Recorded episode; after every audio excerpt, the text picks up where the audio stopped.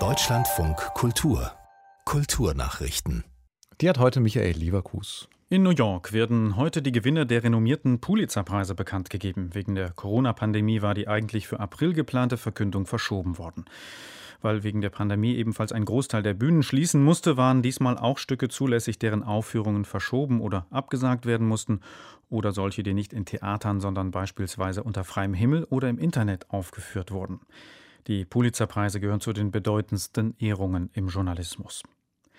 Das Musikfest Stuttgart startet morgen und Konzerte können wegen des Rückgangs der Corona-Inzidenzen nicht nur online, sondern mit bis zu 250 Zuschauern auch live stattfinden. Das Festival findet unter dem Titel Geschmackssache statt. Auch Gespräche gehören zum Programm.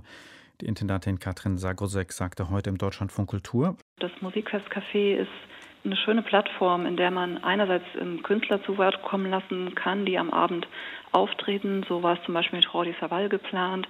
Aber wie Sie sagen, andererseits auch aus ganz anderen Bereichen ähm, Künstler, Menschen zu Wort kommen lassen kann, die auch mit Geschmack operieren. Das hat schon auch immer Tiefgang. Da ist zum Beispiel die Eleonore Bühning mit der Musikkritik dabei.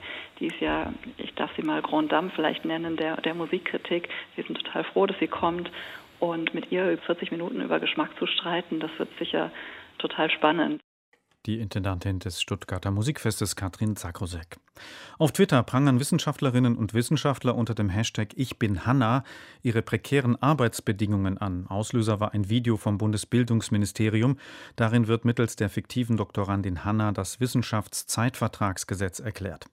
In dem Erklärfilm heißt es, befristete Stellen führten zu mehr Fluktuation und Innovation, mit dem Ziel, dass nicht eine Generation alle Stellen, Zitat, verstopft.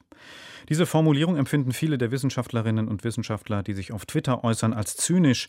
Laut Bundesbericht Wissenschaftlicher Nachwuchs sind rund 90 Prozent aller jungen Akademiker befristet angestellt. Festanstellungen gibt es in der Wissenschaft kaum. Der Hype um Kryptokunstwerke hält an. Das weltweit erste jemals geschaffene NFT-Kunstwerk wurde jetzt bei Sotheby's verkauft, wie das Auktionshaus mitteilte. Bei der Versteigerung erzielte die Animation Quantum des Künstlers Kevin McCoy rund 1,2 Millionen Euro. Quantum wurde bereits 2014 mit der NFT-Technologie zertifiziert. Wie Kryptowährungen basiert sie auf dem Blockchain-System. Im Gegensatz dazu ist, ein NFT aber einzigartig und gewissermaßen ein virtuelles Sammlerstück, das anhand eines Zertifikats verkauft oder getauscht werden kann. Das bislang teuerste NFT-Kunstwerk wurde vor einigen Wochen versteigert. Ein Bild des Künstlers Beeple erzielte einen Preis von umgerechnet 57 Millionen Euro.